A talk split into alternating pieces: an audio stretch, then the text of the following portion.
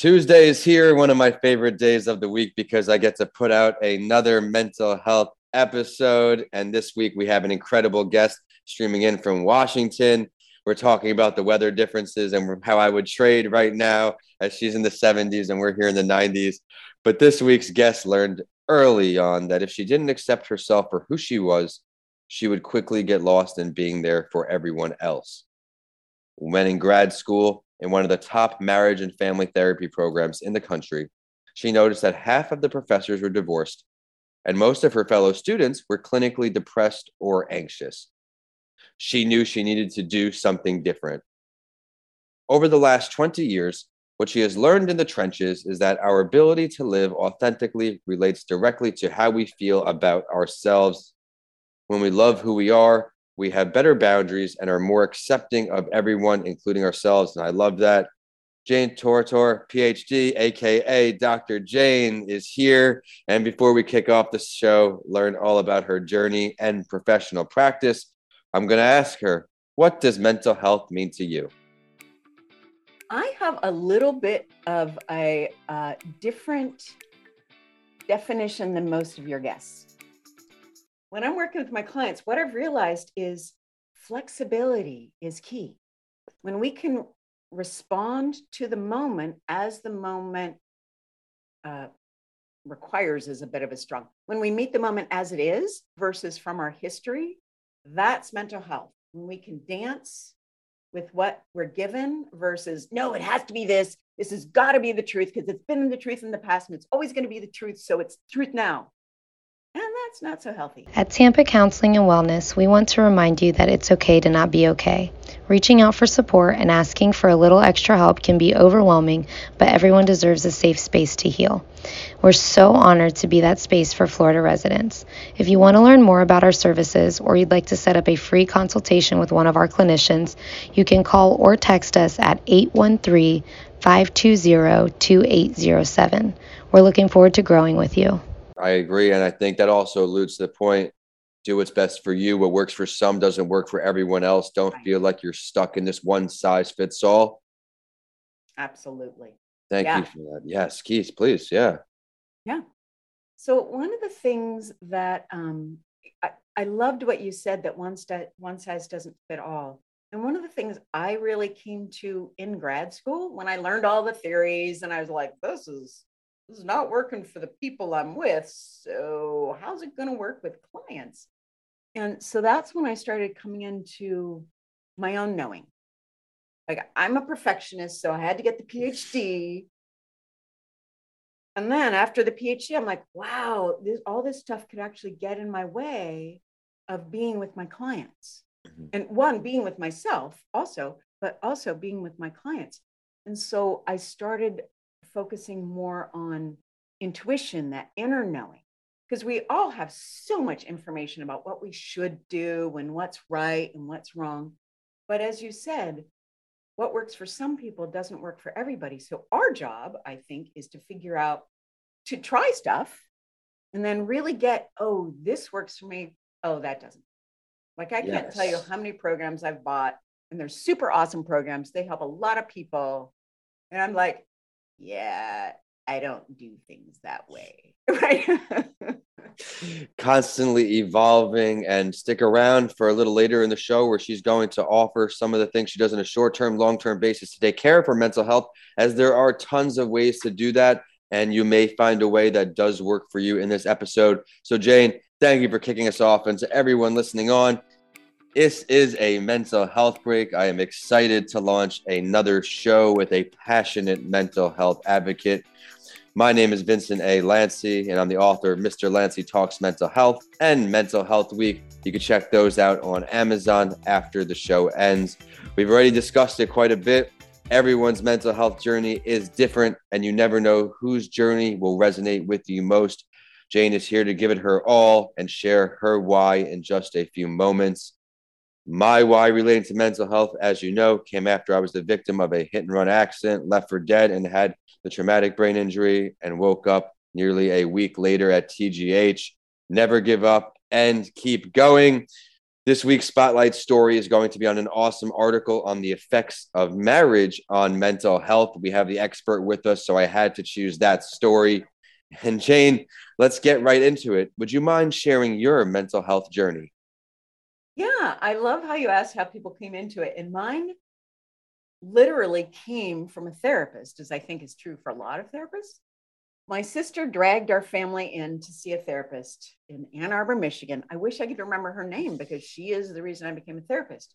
At the time, I was in New York City working in advertising, and it was not my happy place. Let me just put it that way. And so she kicked off the session saying, My job is to put myself out of business. And I'm like, What? That's what? That no, that no. And so she had my attention, right?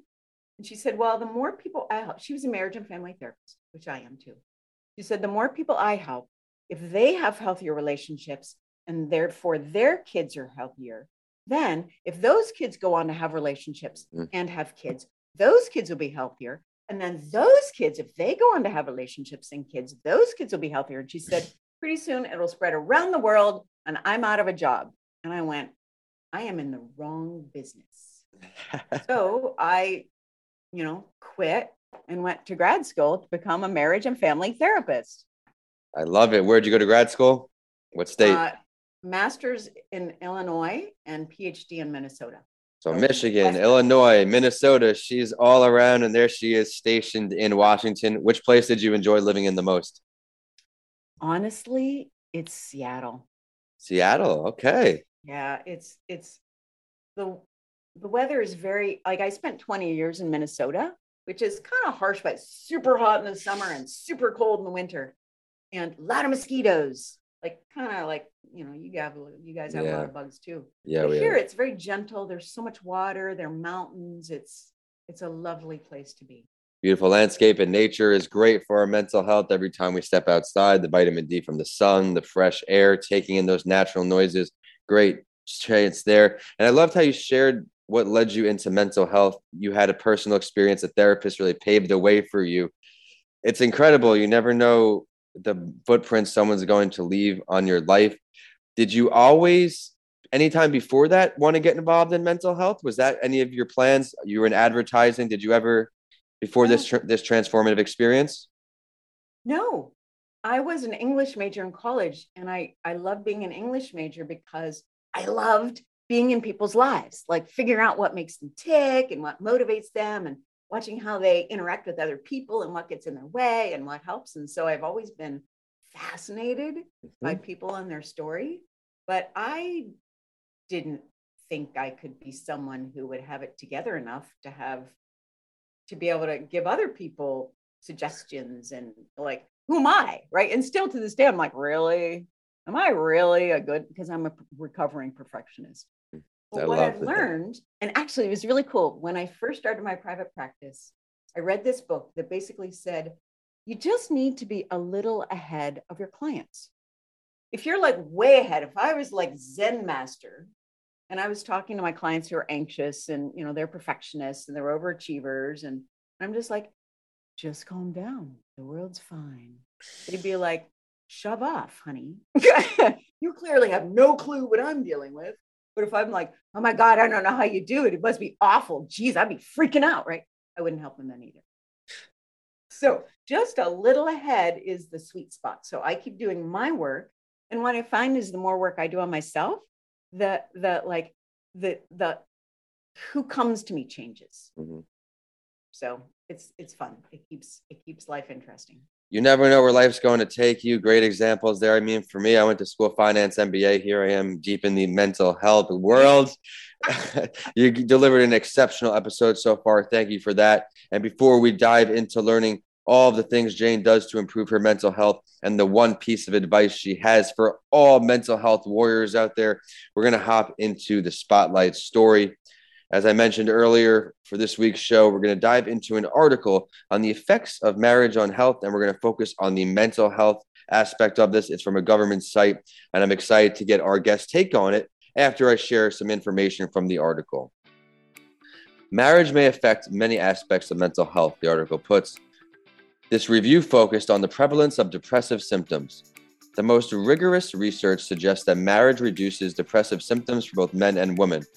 In particular, these studies find that getting married decreases depressive symptoms while getting divorced increases them.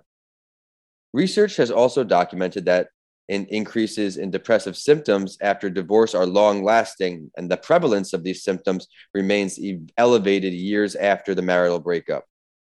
In addition, studies comparing the mental health of stably married adults to those who remain unmarried find that those who are stably married have fewer depressive symptoms and smaller increases in these symptoms as they grow older, even after controlling for baseline mental health. Although research consistently shows that being married reduces depression, the existing evidence that limitations have that future research should address. Particularly, the most rigorous research typically estimates that the effect of marriage and marital transitions by comparing the prevalence of depressive symptoms in the period just before a marital transition to the prevalence in the period just after the transition.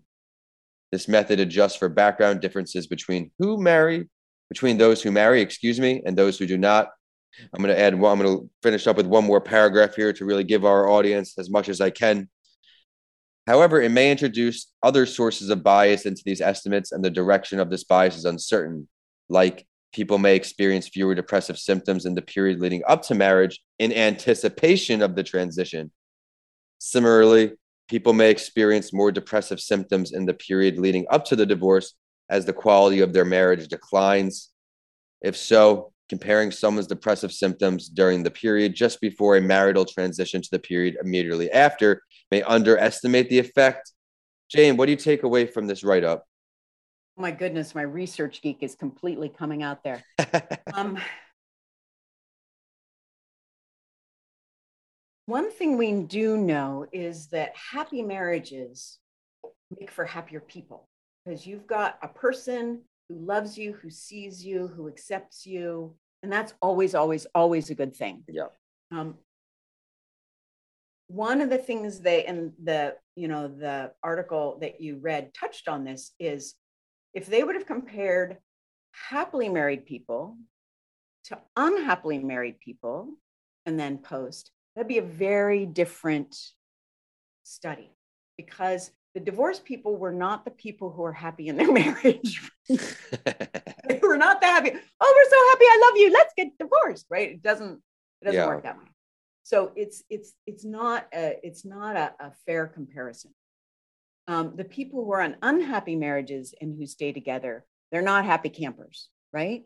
So it's really both our own health because we can't be in healthy relationships if we are not healthy with ourselves we can be in relationships, but just like with therapists and clients, it's a fit thing, right? Mm-hmm. If I'm a Zen master, I can't deal with people just basically trying to survive in life, right? Mm-hmm. So we we meet people and we stay with people who are about the same level of health in in life in general. That's when we're happy. Love everything you said there, including uh you, you know, I something I try to talk about, and Mr. Lanci talks mental health. You can't be others' best friends until you're your own best friend. If you don't support yourself, how can you possibly support others in any meaningful capacity? Excellent analysis there, and I hope to one day see that study that you create with uh, right? how this should have been. You're up to great things. You're very ambitious, and stay tuned for a future episode on that entrepreneur show. We're going to talk all about the business side of her practice. But as far as a mental health break, we're diving right back into her story, where I'm going to ask her to pick some short term or long term things that you do to improve your mental health, as I mentioned, on a daily basis or longer term. Oh my goodness. My mental health is a lifelong project for me. Mm-hmm. I'm like dedicated.